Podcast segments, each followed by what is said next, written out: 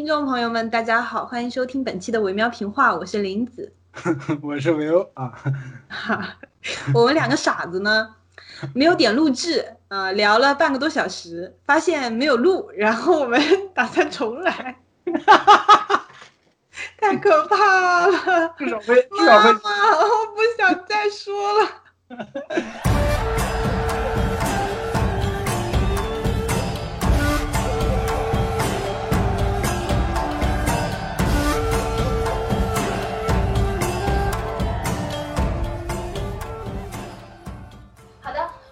们本期的主题呢，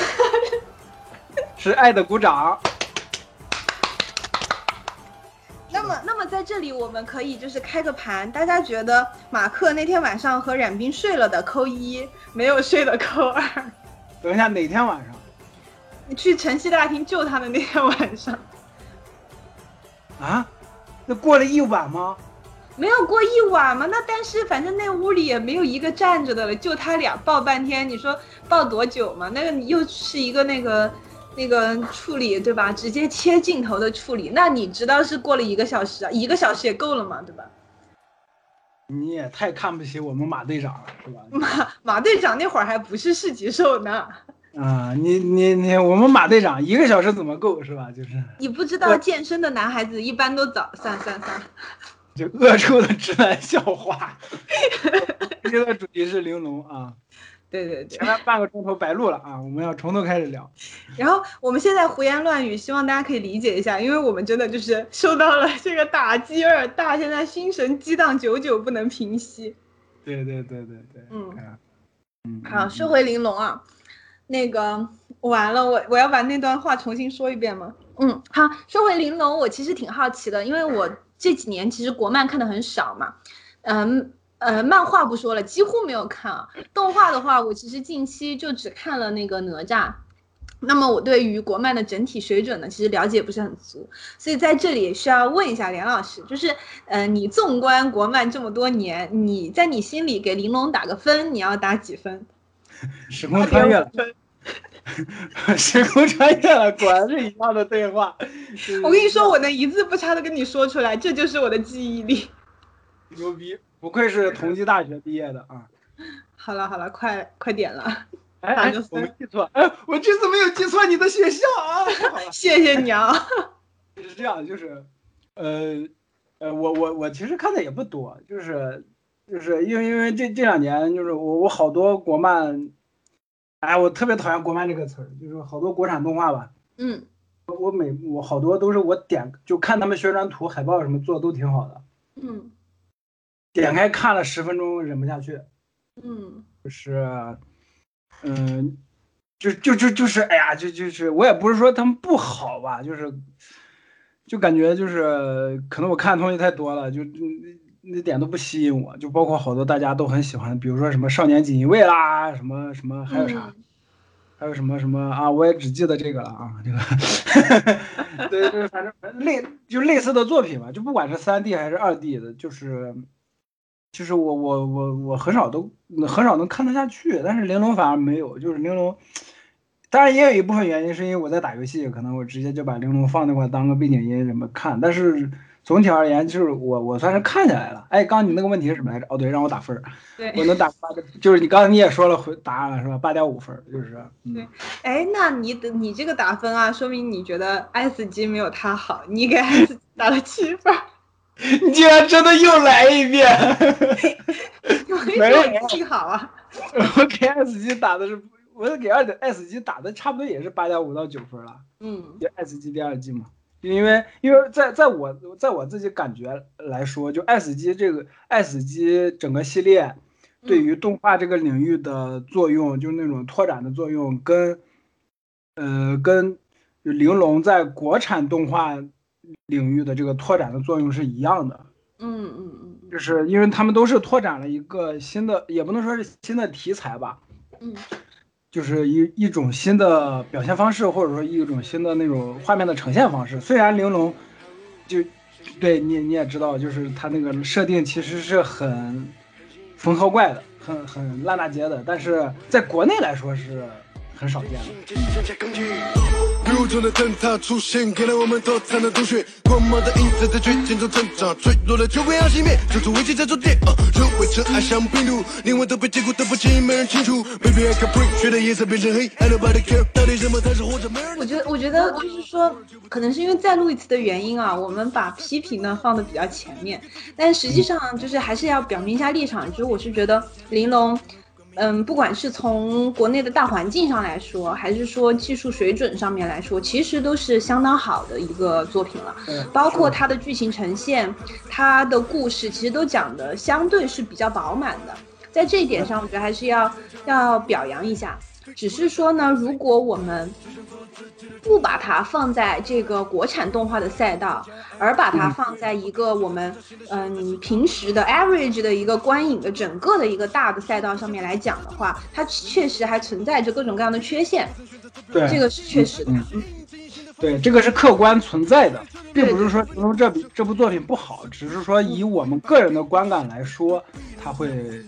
让我们产生这样的。也不能说不是吧，就这这样那样那样的想法就比较多一点，因为因为是这样，就是因为他太少见了，就对他要求比较高了，就像当年的大圣归来跟那个哪吒传奇、哪哪吒重生一样，对，是这样的，就是就是他已经被大家抬到这个高度了嘛，那你到你到高度，你自然就要去想一些，你就不把那些普通动画的评价体系放在他身上了，自然就会产生更多的想法。嗯确实，哎，你这么一说，我有点这种感觉，就是像看，嗯，《大圣归来》，呃，呸，看《哪吒重生》的时候，对嗯，就是就是，其实我当时看了一晚上，看完之后，我的感觉是，等一下，等一下，我我说的是魔童哦，我说我我刚才想说的是哪哪哪吒魔童降世啊，不是哪吒重生，刚刚提说错名字了啊，啊，当然哪吒哪吒重生也也也很好，但是还是差点味儿啊。就是看那个哪吒重生的时候，我嗯，不管是评价吧，还是说要去类比其他东西，我都会就是，就下意识的吧，会把它往同类型的或者是同时段的这种国产动画里面去比，包括因为它的故事也是，其实虽然说啊是一个解构了的故事，但是它的根源还是在于嗯，就传统的传说嘛。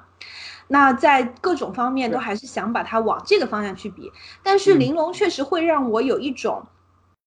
嗯，会把它往往别的方向去比较，比如说像我们刚上一次录制，听众朋友们永远听不到的上一次录制里，有提到说它的嗯嗯设定啊之类的会有一些小的 bug 没有仔细推敲的地方，但实际上这种 bug 和推敲，其实我类比的是。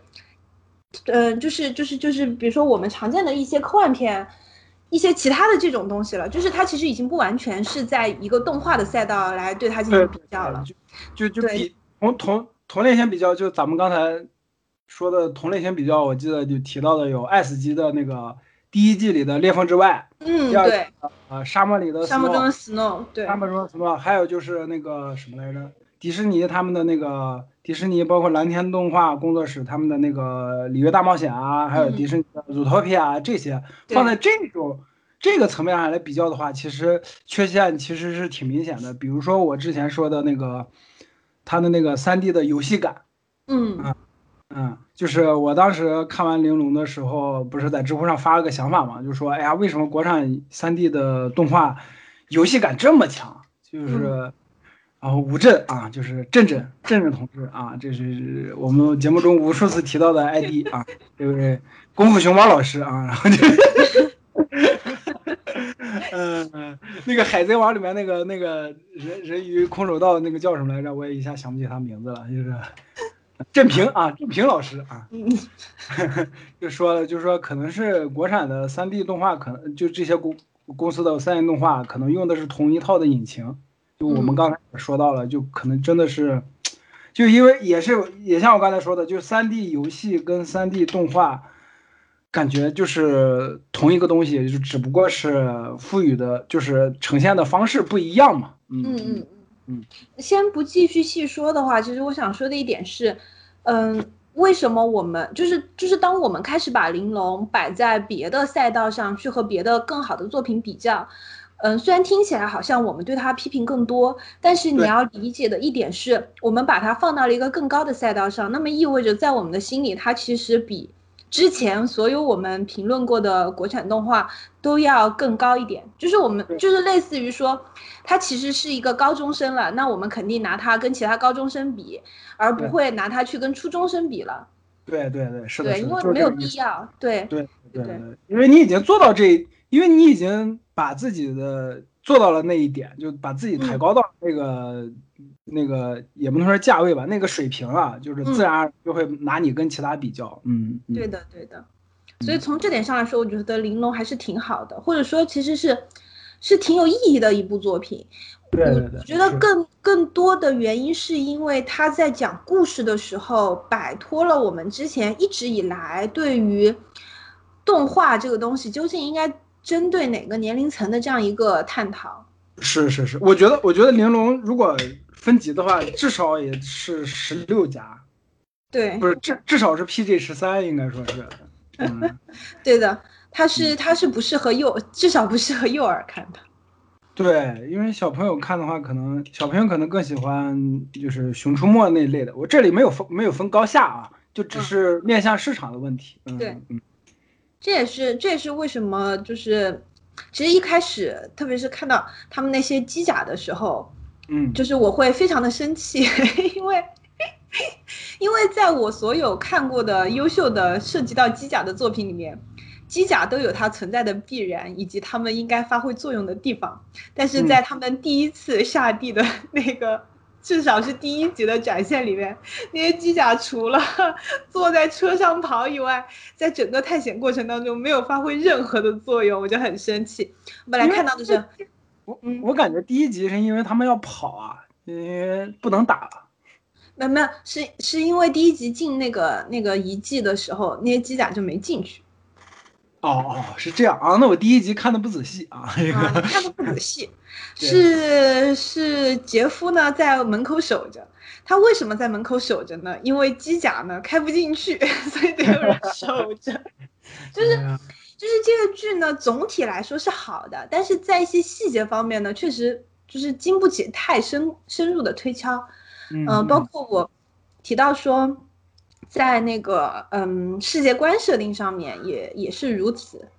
嗯，嗯最经不起推敲的当然就是这个三大法则，所谓的三大法则和光影会存在之必要性和必然性，在这一点上是。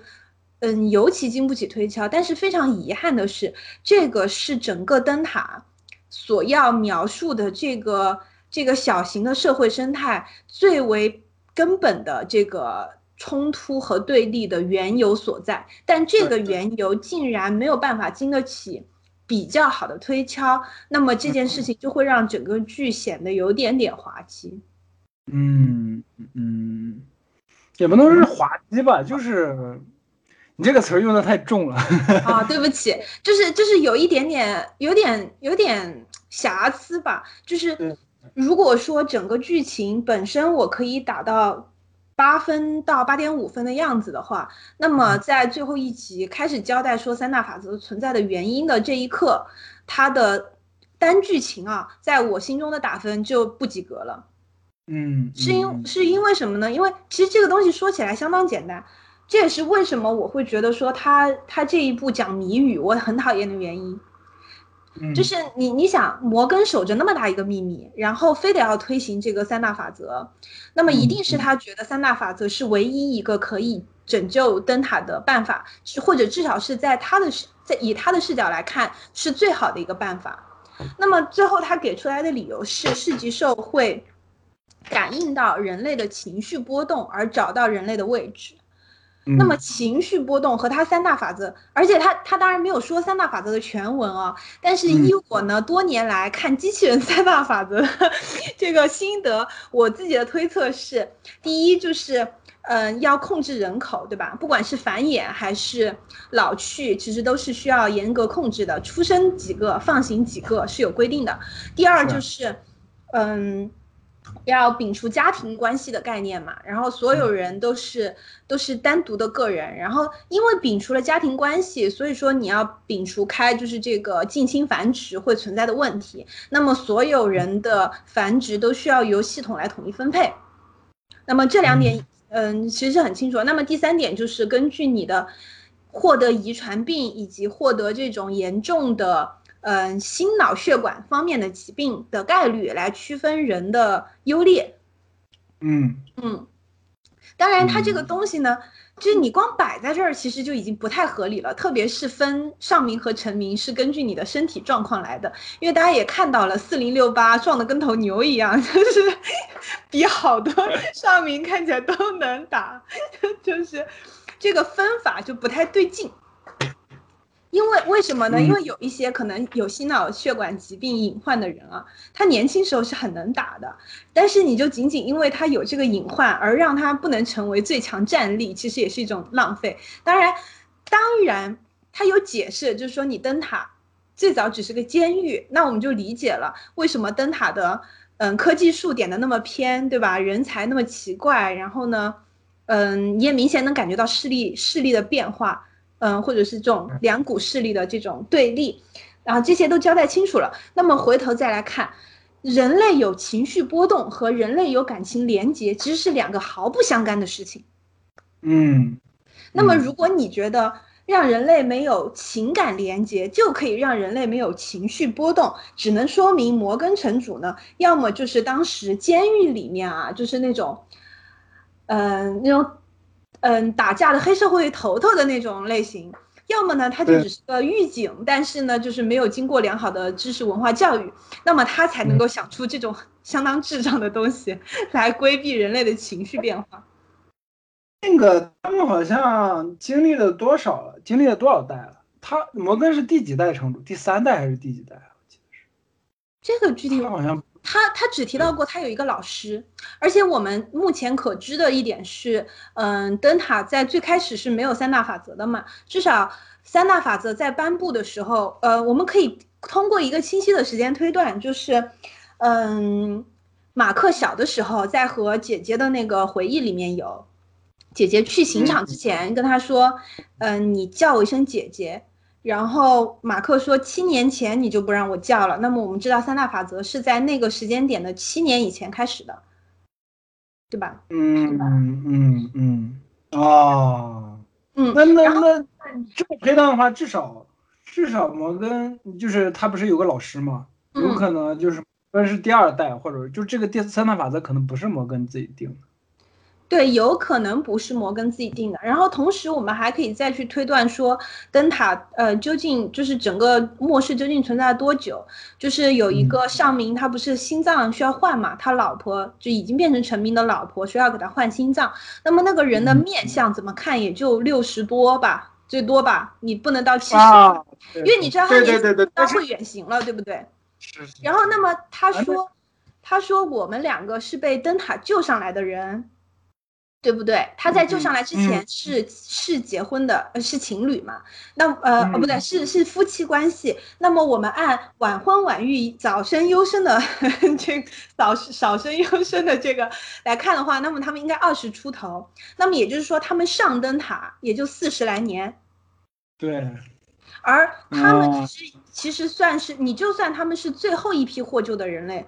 那么灯塔在他们之前应该也就是一两年的光景，因为两个普通的人类能够撑一两年就顶天了。那么整个末世的发生其实也就是不到五十年的时间，或者四十五、四十六年的那么时间里。那么在在在这么个末世的时间里，马克看起来也就三十出头吧？是是是，他肯定哎这，对对对对，这这也是我比较喜欢玲珑的一点，就是他会。他哎，这个咱们刚才说了吗？我都忘了。没有。咱们这，这这也是我比较喜欢玲珑的一点，就是他会把世界观啊，或者说是一些背景啊，他他不用旁白这种比较是烂大街的形式，比较那个低级的形式告诉你，就是他会让让观众去自己去推敲推推敲这个社这个世界为什么会变成这个样子，这是。玲珑他们就比较信任观众的一点，就是我不不给你讲，你想知道发生了什么，你自己去猜，自己去根据这些角色的对白啦，或者说一些剧情里面的细节，自己去猜，自己去想，这点是我比较喜欢的一点，因为真的就是什么上来就什么啊多少多少年，地球怎么样怎么样，这种真的太那个什么。嗯，对，这个就是说，嗯嗯，有句老话嘛，就是只有剧情演出不够到位，你才需要靠旁白来给你做呃绝大部分的铺垫和讲解。对，那么，嗯嗯，导演会采用这种方式去呈现，一个是说明他其实很自信。嗯，是我不不需要借助这个东西，我在正常的剧情推进过程当中，能把一些我想给的信息都给足。第二就是，他需要你前期去做很好的嗯推断和设定，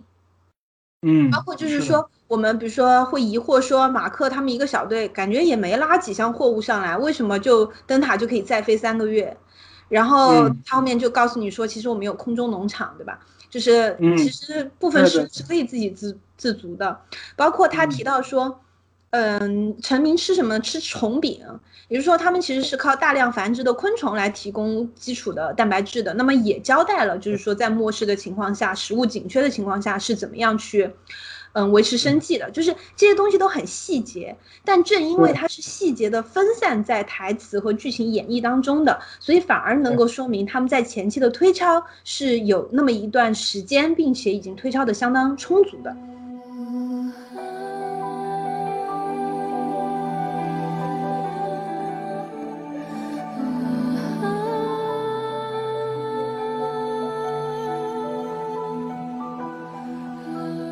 对对对，是。那么正是因为这样的细节呈现和那么充足的推敲的进程，所以反而显得三大法则的存在是一个极大的漏洞。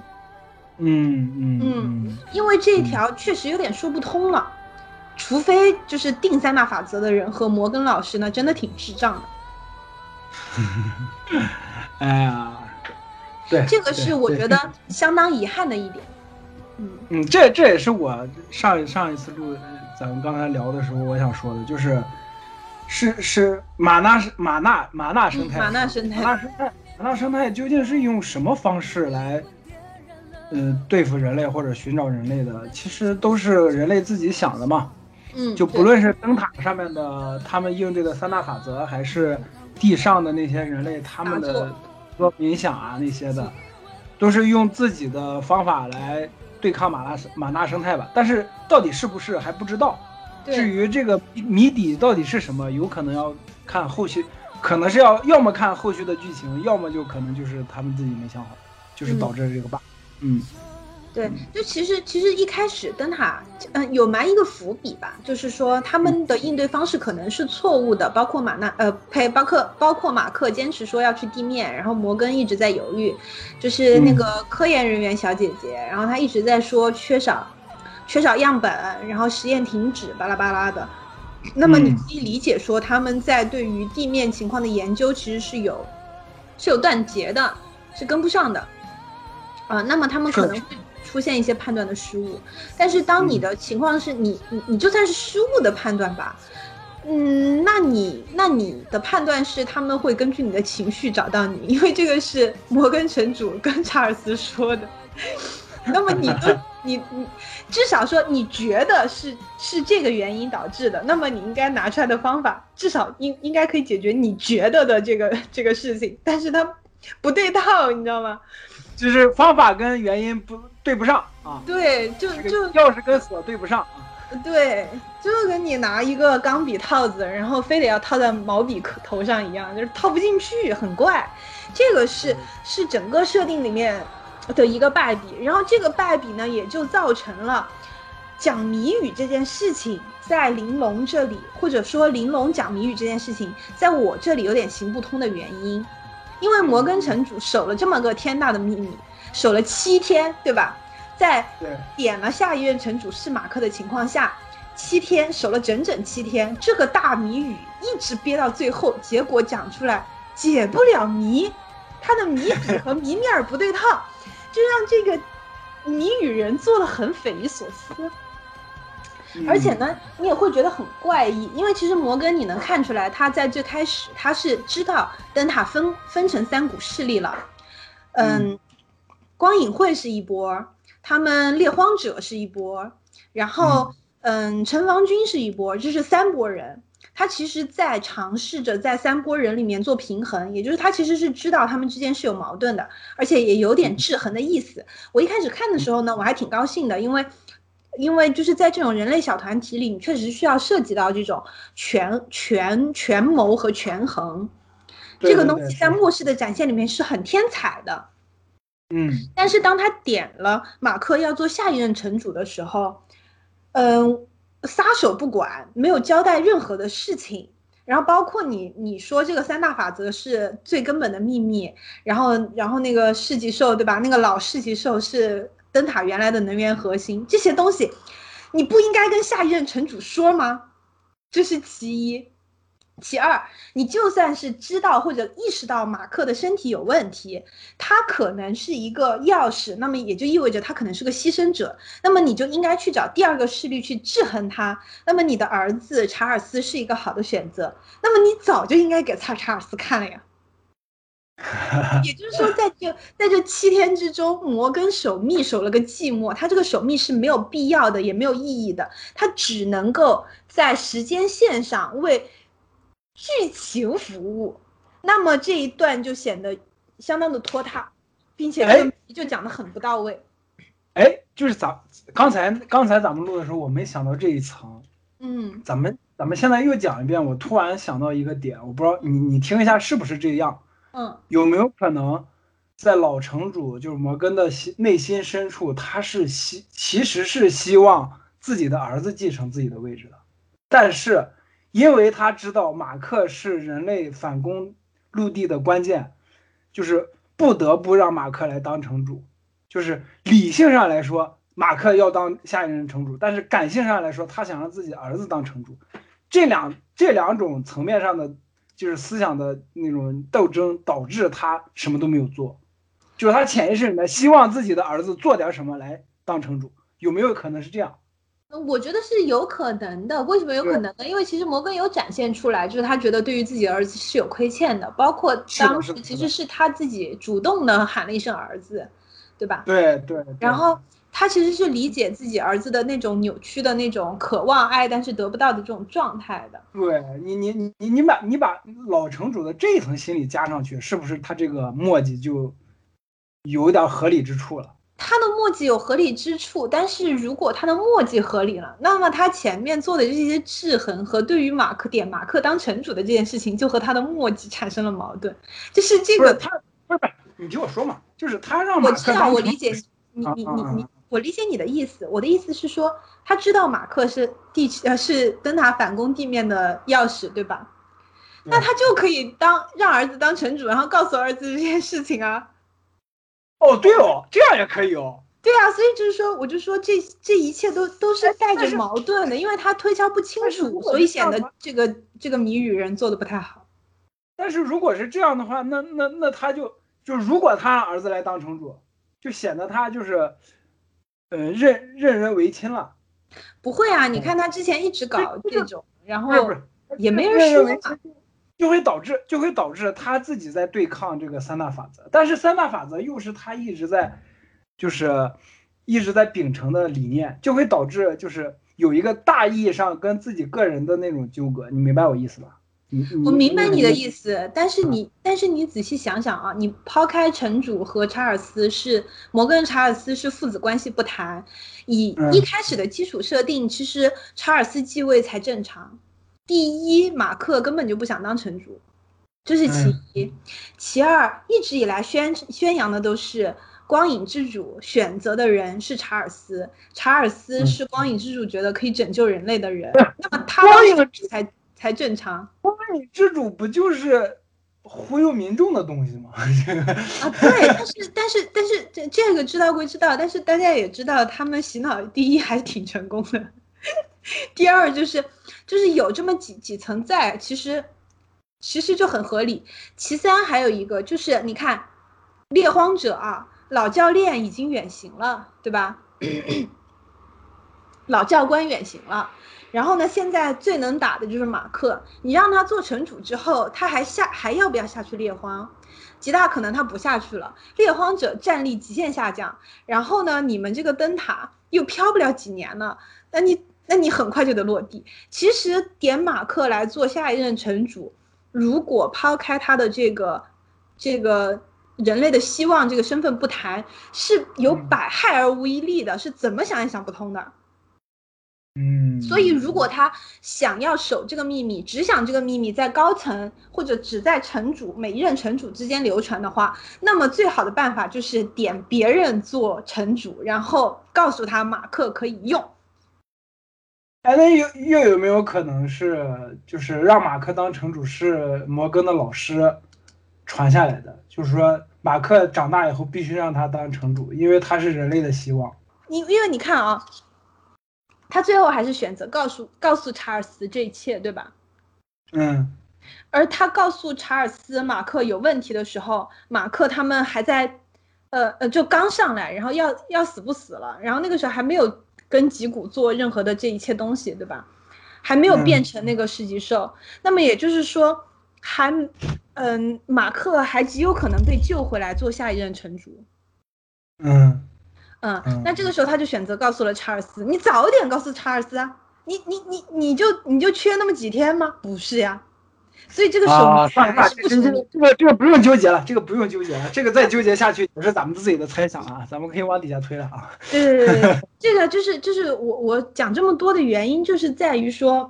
我觉得做谜语人这件事情不是一个大罪。很多的艺术作品、游戏、电视、电影都会采用这个办法，把一个极为重要的东西留到最后来揭晓，然后让一切之前你觉得好像对、好像不对的东西合理化。那么玲珑在这件事情上做的不是那么好的原因，就是在于他这个谜揭晓了之后，并没有合理化前面的矛盾，反而让这些矛盾显得更加疑窦重重。而在这样的情况下，又结束了第一季。并且有点草草结束第一季的意思，那么就会显得这段手谜会有一点怪，并且用的不是特别好。对，这也是我看完最后一集的感觉，就是这就完了，就啥都没有了。对，收的很猛。对，就反而他们在特别篇里面反而解了更多的谜。我就觉得，我当时看完特别篇，我就觉得，那你们直接把特别篇当成最后一集就行了嘛？你为什么还要单独独立出来一个特别篇？是为了怎么就再再造一次话题吗？还是怎么？就是我 想明白他们这个点在哪。其实，其实说实话，我点开特别篇之后，稍微有一点点的失望。嗯，是因为当然，当然，第一是因为它叫做特别篇啦，所以说别篇一般来说它和主线的剧情应该相关，但不应该那么相关。因为实际上你看特别篇，你知道它就是接着最后一集再讲，对吧？是，就是补。个完就行，就特别篇一般来说哈，就是咱们看一般情况下特别篇都是对主线剧情的一个补完，但是它这个特别篇反而就是直接接着最后一集，对，就接着来了。那你干嘛要叫特别然后加上它它特别偏的那个封面吧，又是那个地面上那个白银色头发的小姐姐，对吧？然后我当时的。我当时看到有特别偏，第一个反应是好耶，会讲小姐姐们的故事。然后我满心以为他会是要么会讲，嗯，他们是如何求生在地面上活下来的，要么呢会讲小姐姐第一次登上灯塔，就是灯塔刚刚建。就是小姐姐自己的故事，对对对，或者或者是小姐姐自己和早期的灯塔以及那当时的灯塔城主之间和摩根之间发生了什么？嗯，结果都没有。结果然后然后接着对接着马克的来讲，虽然说展现了一部分他们地面的生态，但是实际上对于解谜没有太大的作用。对，就是他没有解谜，就反而又又给你抛出一堆谜语，就是。对，而且对于整个这个，嗯，就是末世的成因啊之类的，依然没有交代，就是之前说的很模糊，到现在说的也是很模糊。嗯。哦，对，刚刚之前录的时候讲了，但是这边再讲一个，就是我觉得很重要的一点吧，就是，嗯，玲珑它之所以能够在这几年的国产动画里面，嗯，鹤立鸡群吧，我觉得，嗯，和他的故事的背景设定其实是有很大关系的。就是这一类的故事其实很少被搬到至少国内的荧幕上，不管是不是动画，其实都很少。是是是是是的。对，在这一点上是他是做的非常有尝试精神、有冒险精神的，但是。但是同样，它会产生一个问题，就是当他选择做末世和废土题材的时候，他就不得不被拿来和其他的末世和以及废土题材进行类比。那么在这个末世的成因上面，其实是有一点点缝合的味道在的，至少对于这个老科幻儿来说，就是会觉得即视感非常强烈。嗯嗯，比如说他们第一集去探那个废墟，嗯。其实就异形的异形感就很浓，包括他们到后面雨夜去找救摩根的药，然后那个那个废墟里面有像球一样，就是好几瓣合在一起像球一样的那个东西，那个异形味儿也太浓了，就是，嗯，是啊，是的，是的。然后包括他说的末世的成因，就是某一天地缝裂开，然后爬上来的市级兽。那么这样的设定，其实，在一些中式末世文里，就是网文里面是有存在的。我当然不能说大量存在，但确实存在。然后包括整个市级兽的生态，包括它们的联动，会让你非常明确的感受到一个叫做盖亚意识共同体的东西。就是这一切东西在玲珑里面都能够发现，并且它们的元素。还挺浓厚的，那么就会给人一种有一点借鉴过多的感觉。嗯嗯嗯，这个是我觉得稍显遗憾的地方，但我并不觉得是它不好，因为其实这一类题材发展到现在，那你要说我要纯做丧尸的末世什么的，那那那那那还是烂大街的东西。那么至少它其实。你从它融合的元素，你也能看到，至少在做这个背景设定的人，他对于这种题材其实是有一定研究的，或者说他也是爱好者之一。是是是，就对这方面动机，我觉得还是可还是需要肯定的。对，就起码他们还是很硬核的，就不是说只是套个皮啊。对对对对对，就是硬核归硬核，还没有到融会贯通的地步。嗯，对对，这个是就目前。我们国内的环境来说，能出现这样一部作品还是很开心的，就是对对。但我我我还我依然还是觉得玲珑其实其实就是输还是输在细节上，就是在我心中他的他的包括比如说他们飞起来已经很费劲儿了，你知道吧？天上飞那么个东西很难了，然后呢，你能看到他们全都是全金属的结构，又是不可再生能源，对吧？然后。然后第三呢，就是在这么个拥挤非凡的地方了，然后还搞了非常多莫须有的仪式化的东西，比如说晨曦大厅，你搞那么大干嘛？啊，比如说你晨曦大厅，你就算搞那么大吧，你搞那么多石雕干嘛？就是你就嫌这东西不够重呗，对吧？然后包括你说，你说那个要大家要那个什么啊繁殖啊繁殖。你繁殖就繁殖嘛，那么仪式化，你那个繁殖的那个大厅，我靠，几进回廊走进去，你想一想，它需要占用多大的空间？这个东西和他们处在末世，寸土寸金，然后能源用一点少一点，是完全对冲的矛盾。这点虽然在美术呈现上会好看，但是相当没有必要，并且会让我觉得说，你们还没有到生死存亡的关头吗？就是你们活得还挺好的嘛，一点没有需要反攻地球的这个急迫感。我觉得这个这个一定层面上是有一种那种影射现实社会的那种阶级的感觉。就是你像那个查尔斯跟那啊啊查查查尔斯跟那个那个谁，那那个那个夏明叫什么，我都想不起他的编号了。四零六八。啊，就是查尔斯跟四零六八的那个。嗯，对话就说你想吃这个东西吗？没有吃过是不是？然后就还还把叉子插在一个蟑螂的身上，然后还给蟑螂一个特写，很明显就是就是在影射现实社会的那个阶级之间的那种完全无法想象的那种生活差距啊。对，我知道你可以影射，但你你可以做的很夸张，但是夸张是可以用各种方法来做的，没有必要。就是你的意思是。就是你的意思是影射归影射啊，嗯但是你没有把你把这个影射跟你的设定完美的结合，是这个意思？对，所以我就说嗯他他的问题是出在一些细节上的东西，就是就是你知道我们我们在人类的历史长河之中，这种嗯资源极度匮乏的小的求生型的社会，其实展现是很多的，或者说探讨也是很多的。嗯大家会有一个共识吧，或者说其实是人类的本能共识，就是在资源极度匮乏的情况下，即便有阶级，那么阶级更多的是在生存物资上面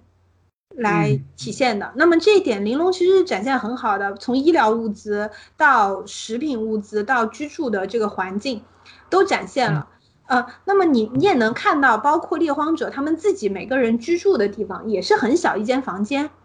啊、虽然说整洁很多，但是确实空间利用上面是相当的高效的。嗯，那么在这样的情况下，搞一个八层楼高的大厅，是否有它就是存在完全必要的意义？其实是存疑的，嗯，并且是在你你看你你看猎荒者下去。这是我们这几年最大的一次收获了吧？可以供那个灯塔再飞三个月，就已经紧迫到这个程度了。就是你你要展现的东西和你已展现的东西，如果他们之间出现了这种概念的矛盾，就会让人出戏，就会让人觉得说你这个社会不现实，没有做到说，就是像我之前一直说，为什么我会挺喜欢宫崎骏，是因为包括喜欢村上春春村上村上春树，他们两个是一个路子，嗯，就是他们会写写一个荒诞的故事设定，但因为在这个故事当中的每一个人的行为都是符合人性和逻辑的，所以你会嗯。觉得这些人是活生生的，不管故事再怎么荒诞，这些人都是真的。嗯，这个就是你在做设定的时候，你需要去满足的条件。第一，人物的一切动线，人类的所有的这种社会的形成机制和你的大环境和设定是不能够冲突的。嗯那么玲珑在这一点上确实是做的相当不到位的，包括说，你看城防军在最后围追马克的时候，出动了多少机甲？啊，对，在你这样一个末世的设定里面，你所有的物资或者说不可再生物资的获取，包括医疗物资的获取，都仰赖地面猎荒队的情况下，你还没有把所有的资源倾泻到猎荒猎猎荒者小队，反而放在一个根本没有那么重要的城防军身上，这是极为不合理的一个设定。在他们出现那么多机甲的时候，我的第一个反应就是这个故事彻底崩掉了。嗯，它和它和人物感情线、动线都没有关系，是整个设定崩掉了，这个世界不成立了，灯塔的存在不成立了，这个是我嗯。觉得最为可惜的地方，就是我看玲珑没有办法给高分的原因。嗯嗯嗯嗯，这这个就是设就是细节处理上面就没有到位的地方嘛。就是嗯尝试他们的这种尝试是值得鼓励的，但是确实，当你在尝试更更为复杂的背景设定、更为复杂的世界观、更为严肃的叙事的时候，那么你必须要在这些方面至少达到及格线。但是玲珑确实没有达到至少我心目中的及格线。嗯嗯，那除了这个设计上面一些细节，就就包括剧情上面的细节，其实就是我记得好像没有说，就是咱们刚才只是提了一嘴，嗯。就是横向比较那些国国外的欧美的那种大大作动画大作嘛，就是嗯，在就是在动画的画面三维动画的画面上来说，我是感觉有一些细节也是没有处理到位，就是我不知道，就就国内的三维动画给我的这种感觉特别强烈，就包括我以前去看一部，嗯，就看一个他们应该算是发布会的那种性质的吧，有一部动画叫《地灵曲》，嗯哎，是是这个名字吗？我都忘了。呃，还有就是你像之前的那个《少年锦衣卫》，都给我这种特别强烈的感觉，就是就这个画，就是这个三维国国内的三维动画的画面，真的游戏感特别强。嗯，就是我我是觉得可能就是在一些渲染的层面上，或者说是，嗯，资金的层面上的原因吧，就包括咱们刚才都说了嘛，就是你看国外欧美的那种，包括我刚刚举的例子，《海洋之心》他们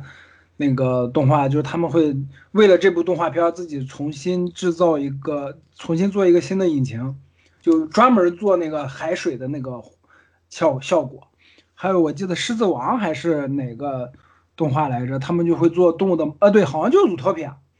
嗯，为了动物毛毛发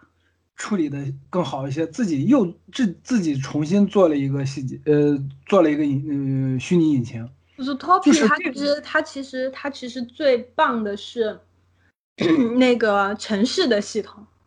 对对对，就是空气透视的那个系统，那个是它啊对对。最屌的部分。嗯，嗯嗯这个确实是，哎，其实你说到这个啊，我突然想起一个点，就是为什么会那么像游戏？除了我们说到的，一个是它使用的引擎可能就是游戏引擎，嗯，嗯包括说，嗯，它的某些细节其实做的还不是特别的充分。对，我觉得还有一个点是审美的嗯问题，因为我突然想到一个什么呢？就是玲珑的片头，我不知道你看过几嗯遍，它的那个片头你不觉得非常的眼熟吗？就是他那个片头特别，就是其实我们已经看过很多遍了，就是很多那种，呃包括一些电影，如果它嗯嗯的特效比较多的话，他就会喜嗯欢剪那么一大段。对对，就把白膜就把白膜拿出来嘛。对对对对对对对，把白膜拿出来，然后打个光，然后嗯搞一个很慢的推镜头、移镜头、拉镜头、挪对对镜头。对，这个最早这个最早好像是《复仇者联盟二》用的，嗯，就在片尾对，这个这个是确实是就制作上来说，它省钱了，因为它用的 就是白膜。第二呢，就是它其实也不需要太多的编排和剪辑，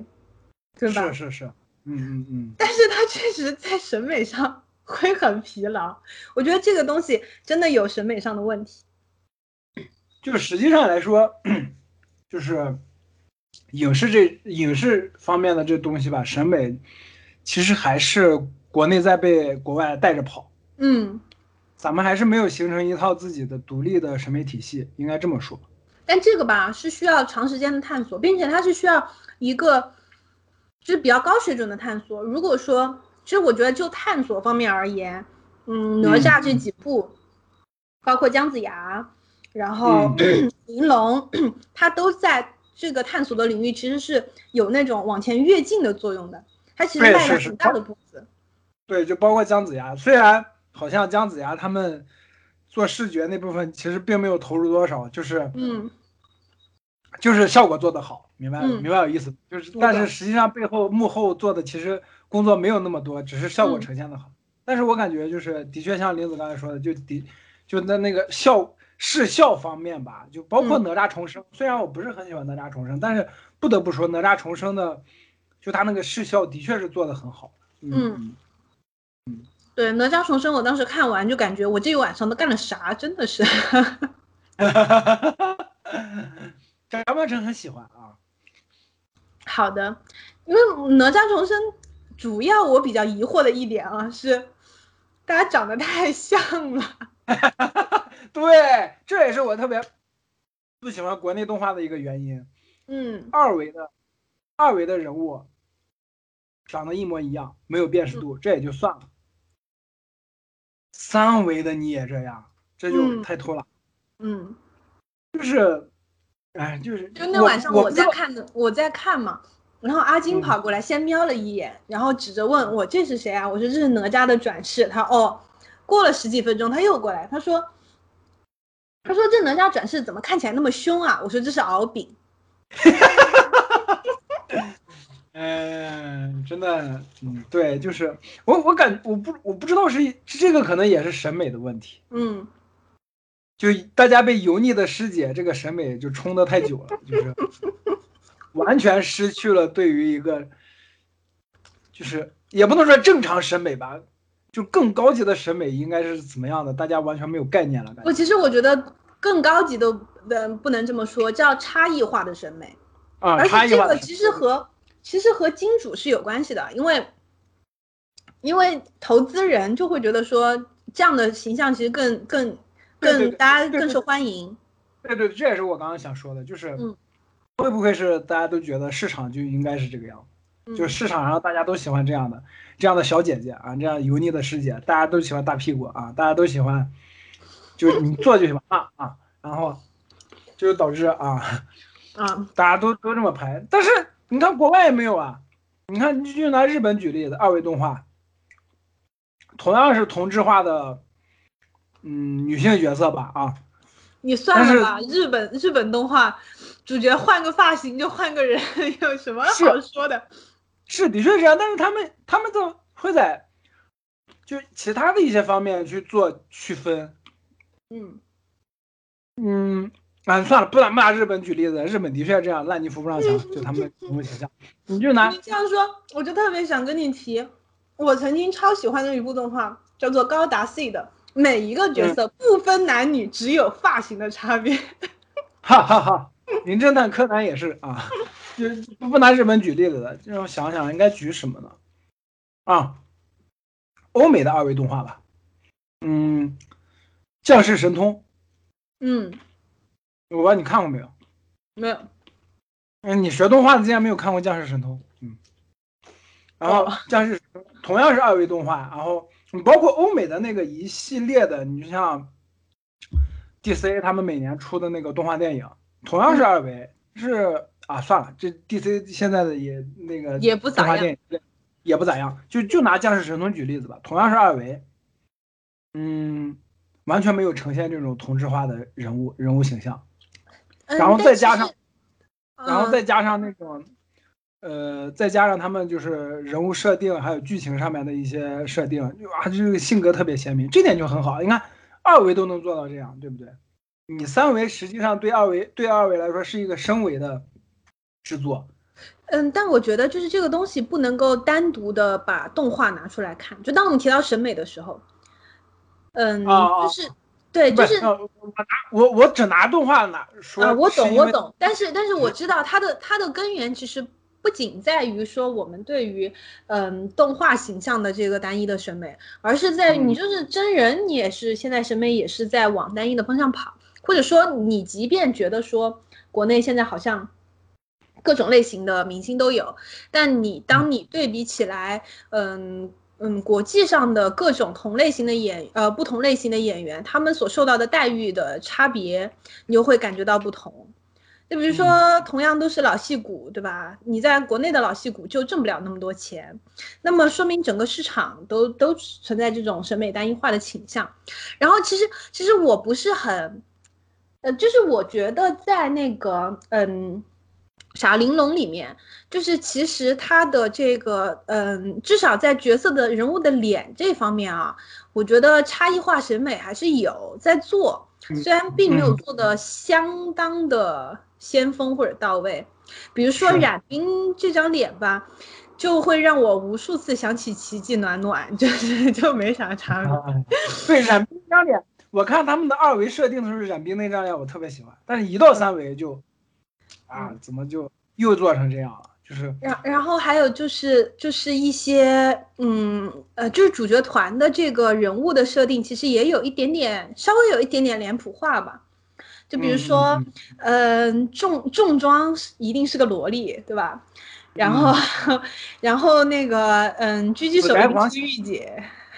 对对，死宅狂喜就是，嗯嗯，对对对。虽然我觉得飞雪姐姐我是很喜欢吧，我到现在我至今我也觉得整个主角团我最喜欢就是飞雪姐姐。冉冰现在都要给我退位了，冉冰退位的原因。飞飞雪是谁？就是那个遮着脸那个吗对，从来不露脸的那个狙击手啊，我也特别喜欢那个，嗯嗯，我也特别。而且我甚至觉得他们整个猎荒者小队最能打的就是他了。对对对，他跟那个他跟那个就是查尔斯的那个手下，不是还有、嗯最后还有一段戏，各种露各种露屁股，各种露大腿的。对对对，那个高跟鞋，你看跺谁谁疼。嗯，就是我我这可能是我自己的癖好啊。我每当看到那种御姐穿细高跟，然后一下坐在地上那种力道感，我就会觉得哦好爽啊！姐姐跺我一定很疼吧？对，这就是你的癖好啊。哎，你好的刚刚说你刚刚说冉冰下下位是因为什么？就是啊，就是因为嗯嗯，就是就是因为那一段剧情吧，就是其实冉冰其实当时挺挺挺猛的了，然后就是说那个我去救马克这件事情我来解决，结果他选择的办法是跑去查尔斯那儿求情，我就很气，你知道吧？嗯，的确是，我觉得那会儿那会儿他们直接就跟查尔斯他们干起来，其实还是有赢的可能的，因为因为对，嗯。嗯，然后当然你可以理解，就是因为冉冰他是一个出生在出生在灯塔的人，然后他出生的时候三大法则已经颁布了，所以他其实从来没有见过某一些东西，他对他对于光影会，他对于晨曦这一切，他的信仰其实是很足的，很充足的。对对对，即使有晨曦大厅的这件事情让他动摇了信仰，包括那个他好朋友去世之后，他对于爱情的这种。了解和向往，就是这一切都存在，但是他同样也是在这一群人里面，相对来说，对于整个制度和这个社会运行是相对屈服的一群人之一。嗯嗯。那么他这个选择是可以理解的，但是在放在这个剧情里，当然就不够爽。所以说呢，还是得让位。就是就是理理解冉冰为什么这么做，但是对，嗯。对，所以就是说，冉冰这个角色，就是虽然在塑造塑造上，我觉得像算是比较成功的，就是他又皮，对吧？又能打，然后和马克之间的关系是属于那种，嗯，黄金搭档的这种感觉。他整个设定其实是蛮好的，包括说他先觉醒了，说这个情感的部分，包括他，嗯。嗯，自己先告白，这一切其实都和他的整个人物设定是符合的，包括到他后面就是说他选择的办法是去求情，而不是说武力去抵抗，其实这一切都是符合逻辑的。所以我觉得在就是比较好的一点就是这些人物都没崩，至少在玲珑这条线里面人物角色都没有崩。这个是啊，对，这这也是这也是我也挺喜欢玲珑的一点，就是他们的人物都一直立得很好。对，而且大家的心理变化其实都有，然后并且是比较比较嗯不生硬的，是比较合适的。嗯，是的，是的，是的，嗯嗯嗯。但是但是我有一个怨念，就是查尔斯这个人物设定，就是这他妈不是刚练吗？就是。爱德华，你怎么了，爱德华？你不对劲。就是他站在那个机甲面前，我就觉得是爱德华跟艾尔，你知道吗？就是。不行，查尔斯太高了，他和爱德华不一样。没有，就是他的脸跟发型嘛，还有我知道，我知道。他穿的衣服也是一个红色的那种，就是制服的那种感觉。我说这这 这，咦，就这这这这哥们儿多多喜欢，就是人物设定这哥们儿多喜欢爱德华，我 靠。而且查尔斯长得一点也不像摩根的儿子。就是动画定律嘛，就是父子之间发色得是一样的。既然没有妈的话，对吧？对啊。啊，然后我喜欢佳丽小姐姐，就是我觉得佳丽的设定是是整个人物设定里面我觉得很点睛的一笔，就是在佳丽是谁？就是那个研究员姐姐。给马克做手术那大姐，对我也我也很喜欢，就是他他的他人物性格特别鲜明，就是嗯，对，就是你知道，在这种小社会里头，但凡有一个混乱邪恶阵营的，整个故事就会显得很好看。包括他，就你就猜不到，你就猜不到下接下来他会干嘛，就这种感觉。就是他他可以和任何一个人合作，但是也可以任任何时候和你闹掰。然后，因为因为他自己有自己的坚持，而这个坚持其实是不受道德或者任何任何规则的约束的，这个东西就很有趣，就是他会把他会给整个故事和这种故事脉络带来新的这种血液和冲突，嗯，包括确实也是，就是能够最后能够救马克的，只能指望他，因为只有他是。懒得管你这些权谋斗争，然后我就马克呢，也不是因为我欣赏他或者喜欢他，我仅仅是因为多了一个研究对象，就是对对对。他这个人物的设定是非常必要的，放在这一群人里头，他其实算是最最活的一个人。对，是是是是，嗯。嗯，我也很喜欢他，对，就是不管三七二十一啊，我就是要做研究啊啊，对对对对，嗯嗯。啊所以就是对，其实你能看到，就是嗯，玲珑在人物设定和人物的心理发展，或者说在跟人每个人相关的这件事情上做都挺好的。就是遗憾的，就是和社会和就是这种这种构架大构架上，他其实做的确实是太稚嫩了。嗯嗯嗯嗯，哎呀，哎，人物这边，你你有没有觉得哈，就是那个白发小姐姐，就是银发小姐姐，地面上的银发小姐姐，特别平，就是我我不知道是因为剧情上没有给她足够的戏份，还是怎么的，就是就明就感觉这个人物特别服，你明白明白我意思吧？就是就是纲手奶奶嘛，但是纲手纲手也是有，呃，也也有可能的确是他的戏份还没有到啊，没有对但其实他为数不多的戏份里，你能看出来，他其实内心也是一个嗯呃躁动不安的人，包括他飙车啊什么的，然后和整队团整个团队的磨合也好。只是他和马克打的那一段真的太像怪物猎人了，特别是马克冲过来的那段，就是就是轰隆的龙车。我当时看的时候，我就在底下喊，我说这段我看过，我打过，这个马克要我打我也能打。就想做自己的主宰。Alright，灵魂在感情的增加，and don't be afraid，就不可能存在制造新的信仰在生涯扮演都那个霸气光明在生活，这顿分寸好像决心不想再去承受折磨。人这使我成就了我，就是努入绝境，不曾选择走背后再接近，我太过的显影，指引新的方向，黑暗都会退去，霹雳吹里这条路会有点分离，不想照做 as you wish，不会败给委屈谁背对背，那么哎哎，对你既然你提到马克跟小姐姐打那段，我我觉得《玲珑》里面他做的比较还还有好的一点就是那个什么，就他镜头设计的特别好。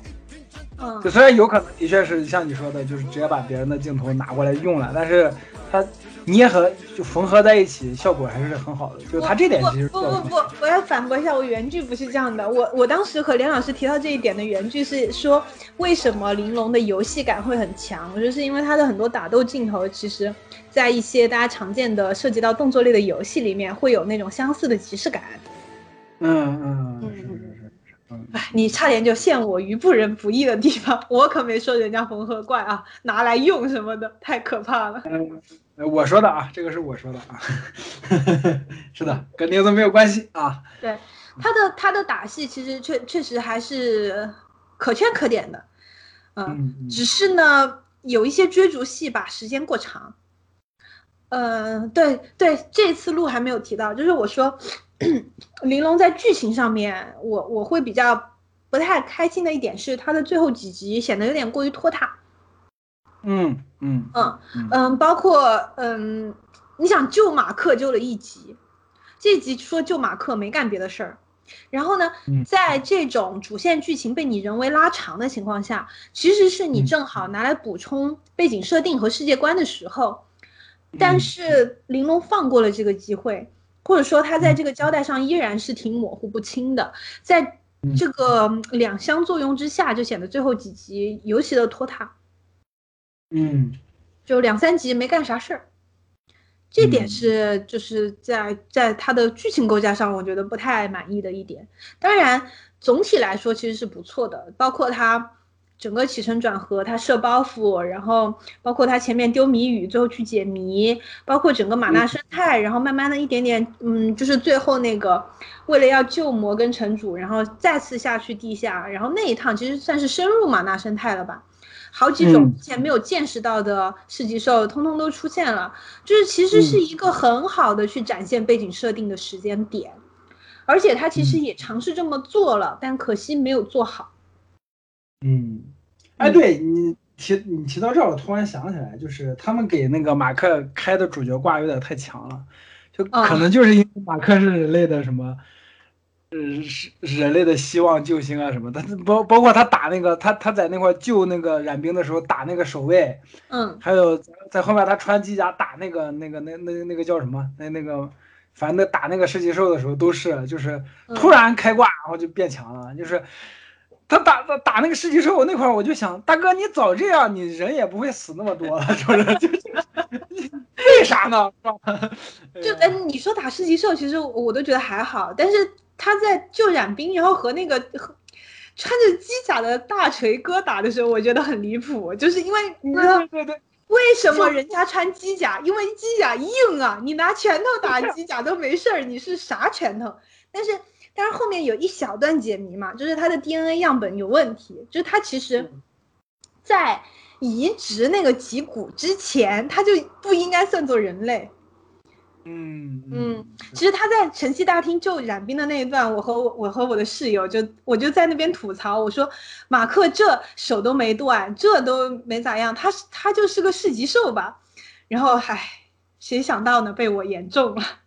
哈哈哈哈，没错，他就是市级兽。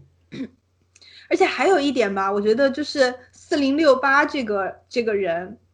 嗯，这个设定很很很必要，因为它其实是在展开臣民和上民之间的这种生活矛盾。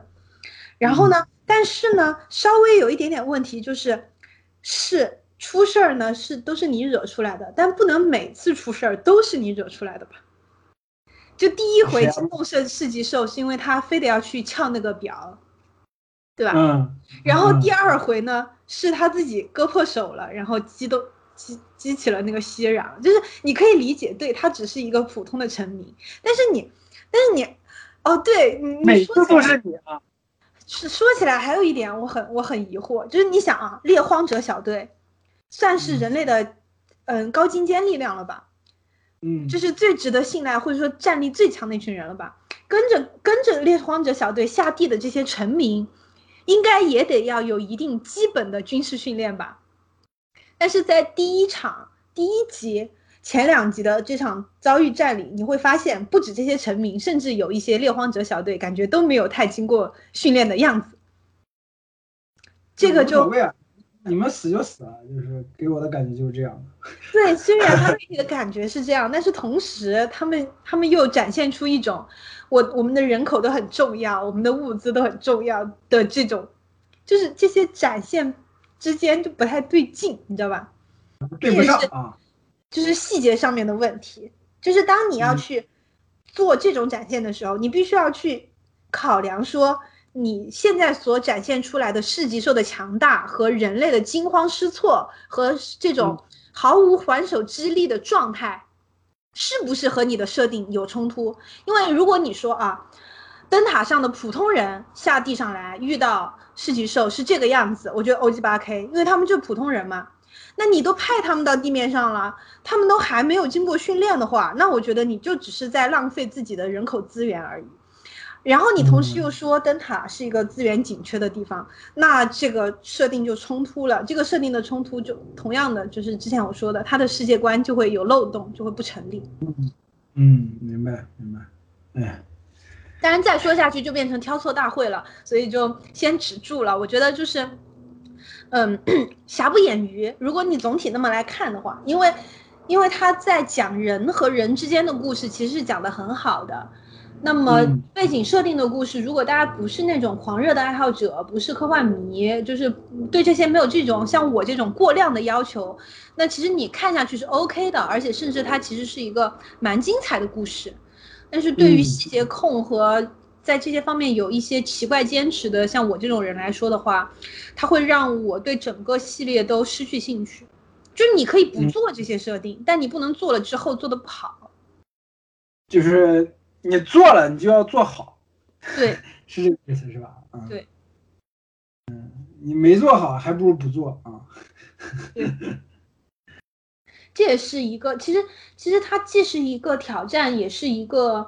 嗯，怎么说呢，勇气可嘉的事情。就是当你开始向上探索，当你开始做一个复杂的故事，你希望自己的受众不再是低龄的群体，然后你开始做复杂的设计的世界观，做一个严肃的这样一个讨论的时候，那么就是嗯你在这些方面需要经受考验的时候。而玲珑嗯确实是在国产的动画整个领域里面，嗯。第一个做这种尝试的，或者说第一个做了这种尝试，并且走到了公众面前的，嗯嗯，那么作为第一个来说，我觉得有一些瑕疵，我觉得是可以理解的，而且并不影响我觉得说它目前是国产动画的头一号。啊，的确是这样。嗯，当然，我们今天的挑刺给自己给自己洗个白。我们今天的挑刺是希望以后的作品可以更好。是这样的，嗯嗯，都是发展中的嘛啊，大家啊是，对。好，那你你最后来个总结吧，咱们这期就结束了。总结啊，总结总结，我也不想不出该怎么总结，因为我觉得我我就就反正反正我是特别高兴，就国内的动画市场能出现《玲珑》这样一部作品吧。嗯，就是就就像当时我看《爱死机》当当时那种，就当年看《爱死机》第一季的时候那种感觉啊，就是啊，动画终于出来一个这样的东西了，就是嗯，呃。玲珑给我的感觉就是啊，国内动画终于出现一个这样的东西了，就是特别好，就是我，就至少大家不会再说啊，动画就是拍成小孩子看的那种东西啦。我没有说这样不好啊，就只是说在动画这种形式上面，又玲珑有他自己的那种拓展性，嗯，还有他自己的那种把，你像把这种题材引入到国产动画的这个领域，都这这点其实都是特别好的一个。开创性的做做法吧，嗯，这点是我特别喜欢的，嗯嗯，好的，那么我们就在这里呼吁一下，没有看过《玲珑》的朋友们可以看起来，就其实它确实很值得一看，而且呢，嗯，篇幅也不是太长，就是很适合下饭，呃，也不太适合下饭，很适合大家 就是无聊的时候看一看。对，是的，是的，是的，嗯，好的，那么感谢听众朋友们的收听，今天的节目就到这里啦，拜拜。拜拜。好的，本期节目就到这里，感谢大家的收听。喜欢的朋友不要忘记点赞、收藏、关注“维喵平话”电台，微博、网易云、喜马拉雅、Podcast 以及 Castbox 同步更新。微博、B 站搜索关注“维喵平话”即可收看精彩幕后花絮及主播日常，也可以进入爱发电网站搜索并助力“维喵平话”。我们感谢每一位粉丝的支持与期待。维喵平话说点有意思的事儿，我们下期再见，See you。